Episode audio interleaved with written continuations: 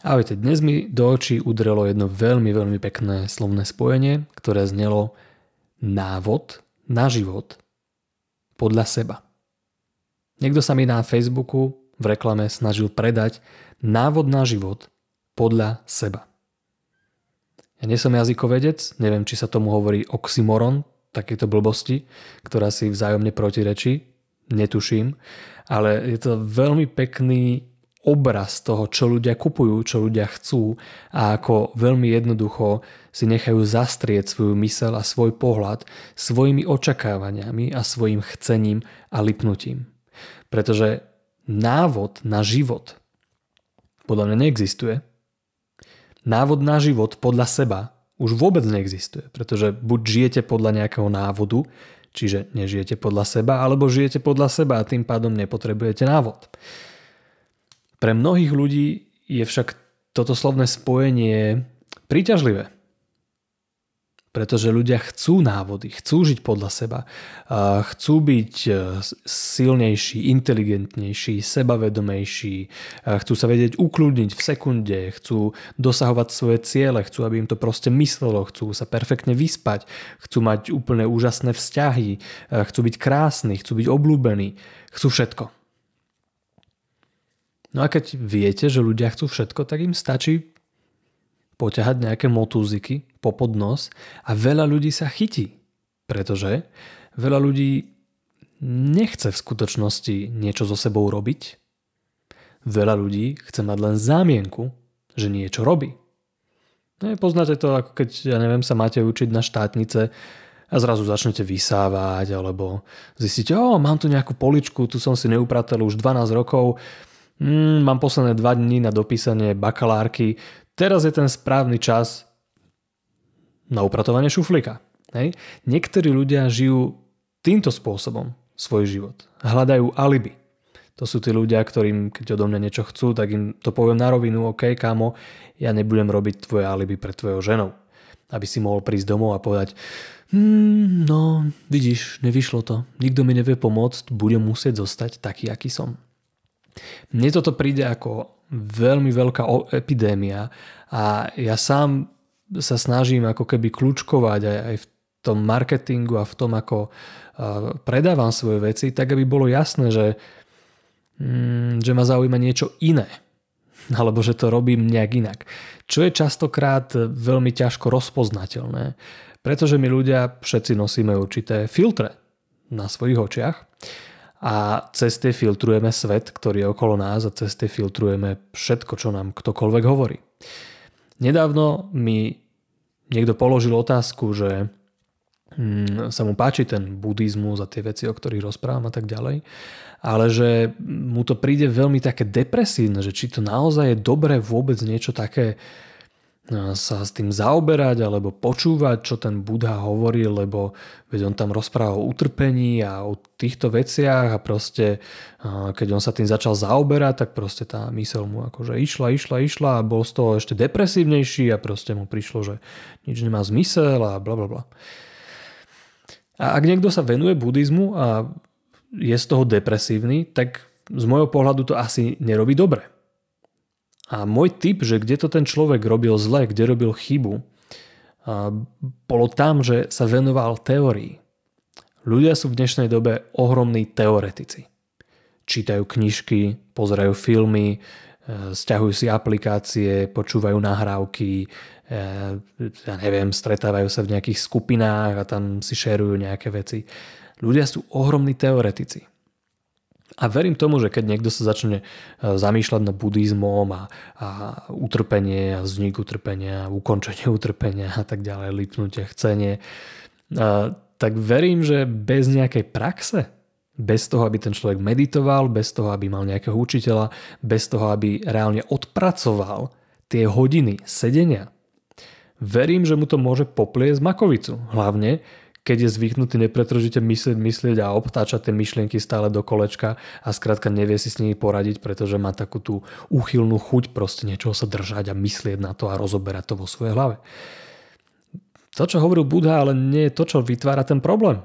On len pomenoval veľmi jasne určité veci, pomenoval ich negatívne, čo samozrejme v dnešnej dobe ľudia nechcú, lebo fuj, my chceme všetko pozitívne a navoňané, aby to bolo pekné, aby sme mali z toho dobrý pocit, že život bude super a že nakoniec to bude happy end a Popoluška nájde svoju črievičku a zoberie si princa a budú mať neviem koľko detí, mnoho ľudí sa potom zoberie a potom sa rozvádzajú a myslia si, že sú dementní, lebo proste ako je to možné, veď to malo vydržať na, na veky, niektorým ľuďom zomrú rodičia alebo proste ľudia príbuzní a, a nevedia to proste pochopiť, lebo si bohužiaľ mysleli, že tu budú väčšine tí ľudia, že ich sa to nejak nedotkne. Hej, čiže Buda len pomenúval tie veľmi jasné veci, ktoré sa každého z nás týkajú. To, čo s nimi spravíme, uh, už je na nás. Hej? On k tomu dal veľmi jasnú metodológiu, toto robte, tomuto sa venujte a vtedy pochopíte, čo som tým naozaj myslel, pretože slova sú nepresné, slova len ukazujú na niečo, na čo vás chcem upozorniť, ale vy to musíte nájsť sami. Lenže mnoho ľudí radšej číta knižky. Ide od jednej knižky k druhej. Hmm, táto knižka si protirečí s tou prvou, tak asi táto druhá je dobrá, alebo správna, alebo ja neviem, bola tá prvá správna? Hmm, možno, že obidve sú nesprávne, nájdem tú, ktorá je správna. Všetky tri si môžu odporovať a môžu mať pravdu. Život je skrátka trošku komplexnejší, než si my možno, že chceme priznať častokrát. Mňa sa ľudia pýtajú, že aké knihy čítam a, proste čo, čomu sa venujem. Hlavne to čítanie, že aké knihy môžem odporučiť a tak ďalej. Ja mám štvoročné dieťa a trojmesačné dieťa. Ja som rád, keď e, si viem prečítať správy, keď viem, že čo sa deje v našej krajine. Hej. Som rád, keď môžem zastať a pozerať sa 2 minúty, 2 minúty von oknom. Ja nemám čas čítať knihy. To je absolútne nemysliteľné. Hej? Keď budem na dôchodku, budem knihomol, pravdepodobne sa zavrem do knihkupectva. Teraz nie, nie na to čas.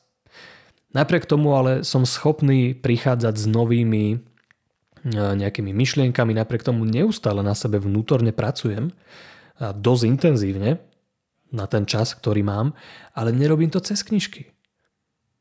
Pretože aj keď si niečo prečítam, sem tam, hej, tak si prečítam možno, že nejakú stať alebo nejaký odsek alebo si vypočujem nejaký talk alebo nejakú prednášku alebo whatever, pozriem nejakú štúdiu, ja sa skoro orientujem na také vedecké veci a tak ďalej.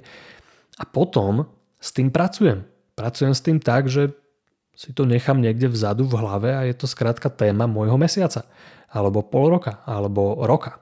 Niektoré témy už mám zo pár rokov, začali sa na strednej škole čítaním Schopenhauera a Foucaulda a Kanta a ja neviem koho všetkého a potom prišiel Erikson a, a Rossi a všetci títo veci, potom prišiel buddhizmus a všetky tieto záležitosti. A v podstate tá téma je jedna a tá istá, ktorú sa snažím pochopiť z rôznych strán, ale idem na to skôr prakticky.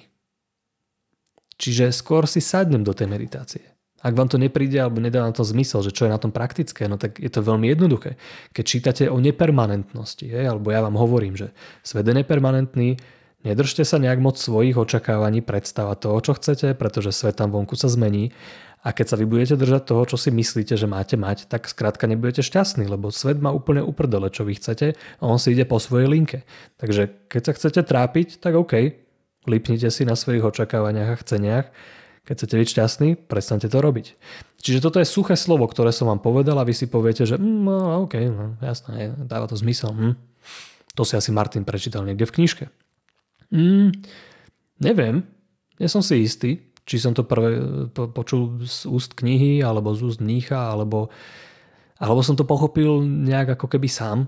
Neviem, ale určite to mám zažité. Nehovorím, že to mám zažité do hĺbky, ale rozumiem tomu, čo je tá nepermanentnosť. Rozumiem tomu, že keď sedím v meditácii, tak ma začnú bolieť nohy, ale viem, že prestanú. Viem, že od to odíde, že sa to zmení. Viem, že keď dokážem všímavo pozorovať svoje nohy a to, čo sa s nimi deje, tak si dokážem všimnúť zmeny v tých pocitoch. Že to je nejaký pohyb, že to nie je úplne nejaká solidná vec, ktorá tam je, ale je to nejaký proces, ktorý sa stále mení. To je oslobodzujúce myšlienky prichádzajú, odchádzajú.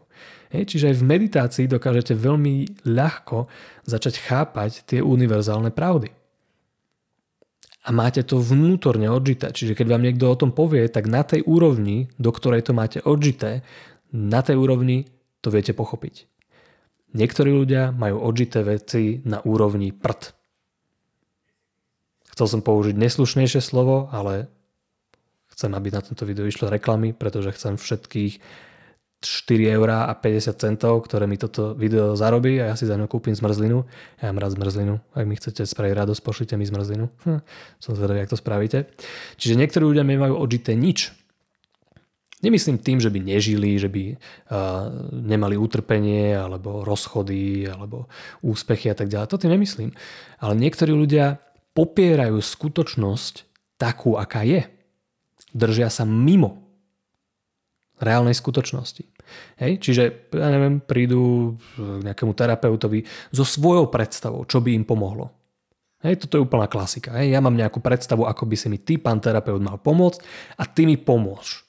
Lebo ja mám toto už 10 rokov, čiže ja som expert na moju poruchu a ja ti poviem, čo by si mal robiť. Ak terapeut náhodou usúdi, čo väčšinou usúdi, že ten človek nemá šajnu, že čo má robiť a zjavným dôkazom je to, že 10 rokov sa motá v krú s tou istou poruchou, tak si začne robiť veci po svojom.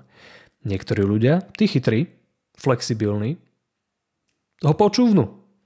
Povedia si, OK, zaujímavé, dáva to zmysel, skúsim to. Neurobia si z toho Bibliu, neurobia si, že wow, tento všetkému rozumie, o, budem nasledovať každého slovo, pretože nie, to nefunguje tak. Každý je individuálny, jedinečný. Hej? Čiže každý to potrebuje mať trošku inak, musí si nájsť svoju vlastnú cestu.